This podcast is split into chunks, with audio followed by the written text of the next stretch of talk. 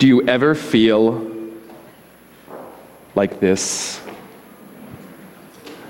Does your house ever feel like this? You, you, know, I think each and every one of us here, at the very least, have days that are reminiscent of this. But I think even more so that there's those of us here who would say, My life feels like this. But I want to encourage you today to look at this right now, but to hopefully look at it with different eyes and in a different perspective. I want to share a passage with you today. It comes from Deuteronomy chapter 7.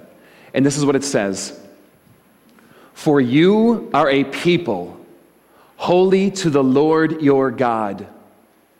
The Lord your God has chosen you out of all the peoples on the face of the earth to be his people. And check that out his treasured possession. Now, that last little line there that you see, his treasured possession. What's getting translated there in Deuteronomy 7, treasured possession, comes from a Hebrew word that looks like this and is pronounced segula. Can you say segula? Now, segula gets translated, as we've seen, treasured possession or treasure, but it carries a connotation that's somewhat different in that it, it tends to have a, a sense that it is treasured not because of its intrinsic value or worth, but because of how the owner looks at it. You know, I think a lot of us in this room probably can think of that one thing that thing that we own that we would call a treasured possession, it's special to us. Now, we probably couldn't get a buck on it on eBay, but we wouldn't trade it for a million. You know what I mean? It's like, it's like that art project that your daughter made you when she was in kindergarten, or a homemade card that you cherish. Or maybe it's like an autograph or an autographed copy of something, uh, uh, of a player who, who carries no like financial weight in the market, but he means everything to you. Maybe it's a family heirloom. But it's that thing that you'd say, my house could burn down, it can be cleaned out by thieves. But this, this means everything. That's a segula. That's what Deuteronomy translates treasured possession. I think of my own. It is in my mom's freezer. It is a now hermetically sealed package of Philadelphia cream cheese. What makes this cream cheese significant is that if you look at the date stamp in the top right corner, it says best used by June 7th of 1978. Mm. I discovered this in the mid 80s. We were doing a deep clean and I went, Oh my gosh, we cannot get rid of this mom. And she's like, Are you kidding me? We cannot get rid of this mom. And I got to tell you, for like the last 25 years of my life, despite the fact that I've moved several times, I have fought with her, argued with her, begged with her, pleaded with her, threatened her that she would not see her grandchildren again, talked to her about nursing homes someday, if in fact she dared get rid of the Philadelphia cream cheese. It was 49 cents. There's a coupon offer on the back. I'm hoping to send it in someday. My deep and abiding feeling is that someday, if I wait long enough, this will become an alternate fuel source. But to me, this cream cheese is everything. I remember earlier this summer when the storms came in, and a lot of people, uh, especially in the western suburbs where my mom lives, remember this? They lost power for days on end. Now, where does my mind go? Oh no. What about the cream cheese? Mom, you've got to save the cream cheese. I am very glad to tell you this morning that the cream cheese made it through catastrophe successfully. But do you have something like that? Something that no one else would want to touch with a 10 foot pole. Something that you couldn't get a buck for, but to you, it means everything. That is a segula. And that's what you are to God. And you go through the Bible and you see that God loves the segulas everywhere. Because the segula is a lot like an underdog.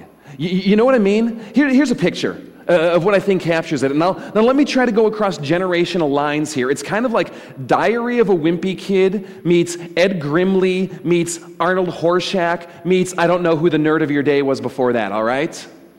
This is a segula. It's the guy who's always picked last at kickball.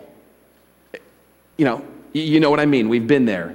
It's the one who always sticks out. It's the one who wants to be a ninja or a samurai, where it's Napoleon Dynamite. Are, are you with me? And God takes segulas throughout history and says, You are priceless. You are treasured to me. I think of Abraham. You know, we think of Abraham, I mean, pillar of the Bible, right? I mean, do you know the story of Abraham? How, like, he, he got afraid that, well, let's just put it bluntly, his wife was hot, okay?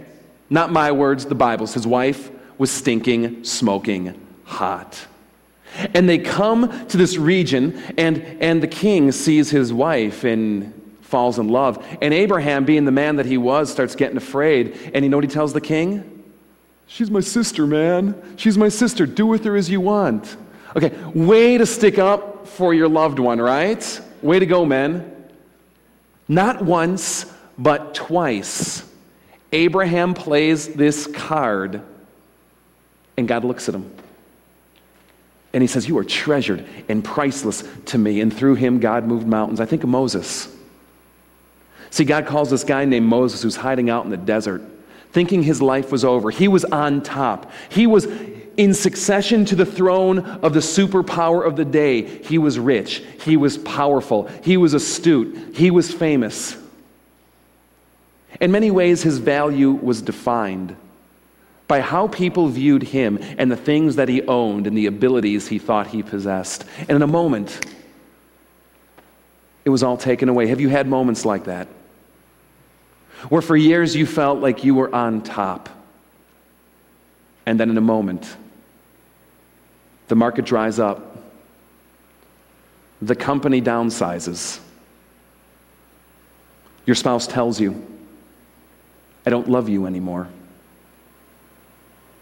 And in a moment, everything that defined your worth is stripped away. And that's Moses, living this way out in the desert for 40 years. And God comes to him and he says, Moses, I want you to go back into Egypt and be my spokesman. I want you to be my spokesman before the kings of the earth. But do you know what the problem with it is? Moses stuttered. He had a speech impediment. He probably got up in front of a crowd of people and got stage fright deep in his bones and would rather die a thousand deaths than ever think of having eight other people hear his voice. He's the kind of guy that couldn't stand to listen to himself on an answering machine. You know what I mean? And God says, I choose you to be my spokesman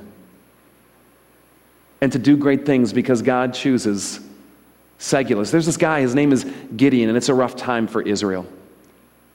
They're weak and they're small and they're being oppressed by the nations around. And God comes to the weakest of the weak, the smallest of the small, a man named Gideon. And he says, Greetings, mighty warrior. Do you want to see Gideon? We actually happen to find a, a picture of him. You know, here he is. And he says, Through you, I am going to deliver Israel. You, and you alone, you, and 300 men against thousands upon thousands and upon thousands. And God does it. I think of Elijah, these prophets eh, in the Bible, who finds himself out in the desert praying to God that he would just die because he feels like his life is a failure. I even think of Jesus who was an underdog, right? For most of his life. And God uses them all. Because God sees the weak things of this world, the worthless things of this world, the average, the substandard, the failures. And He says, You, you are precious to me. my segula. You know, Deuteronomy 7, in fact, it goes on to even describe when God comes to the people of Israel and says, You are my treasured possession, why that is, in fact, he says, The Lord didn't set his affection on you because you're awesome. For you were the fewest of all the peoples. But it was because the Lord loved you. So many times we seek to define our value and find our worth and the way that people think of us or in the way that people think of ourselves. But what the Bible seems to say is that it is enough that for God to choose you and love you to define your worth. God loves the segula. You are not worthless. You are priceless to God. Paul writes God chose the foolish things of this world to shame the wise. God chose the weak things of the world to shame the strong. He chose the lowly things of this world and the despised things and the things that are not. God chose you. And that is enough. God loves you. And that is enough to give you more worth and value than anything in this world.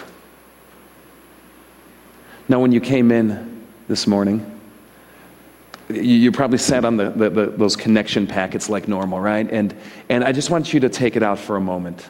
Do you see that blank little sheet of paper on top? What I'd like you to do is take out a pen right now. I'd like you to take out a pen and take that little piece of paper. And I would just like you to write, I am dot, dot, dot.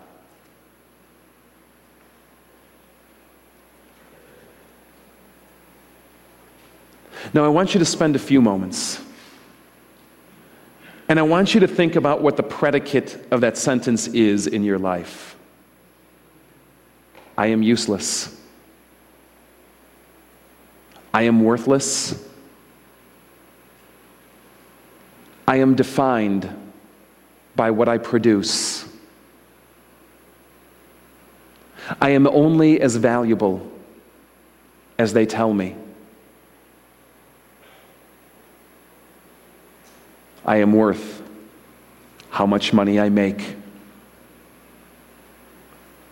I am my skill set. I am my job. What is it that you tell yourself and the voice in your head whispers that seeks to define your worth? Do you have that this morning? That describes how you feel? What motivates you? I want to encourage you to a moment of honesty this morning to write it down. It's for your eyes alone. I'm not collecting these, no one's going to see them, all right? It's for your eyes alone, but I encourage you to take a moment this morning in a place of vulnerable honesty to write down how you feel, how you think of that worth. Do you have it? See, in a moment, we're going to come up and we're going to commune today. We're going to commune today because Jesus thought that you were worth something. And he continues to think that today. Jesus treasures you so much that he was willing to die for you. Now, it's a pretty valuable thing anytime someone is willing to give their life for another. I think you'd agree. But it strikes me as an exceptionally valuable thing. When the God of the universe will come down and humble himself, and the God of the universe will die for you. But that is how treasured you are to God. priceless. Segula. In a moment, I'm going to invite you to come on up. We're going to come and we're going to commune. I'm going to say, take this bread and eat. Take this cup and drink and remember your value to God. And as you do, I want you to bring that paper up. Whatever it is that you think you're worth, however it is you define yourself, to crumple it up and throw it in the heap, and to trade God's value of you for your own. So, our Lord Jesus, on the night he was betrayed, took bread and broke it and gave it to his disciples and said, Take and eat. This is my body given for you because you are treasured to me.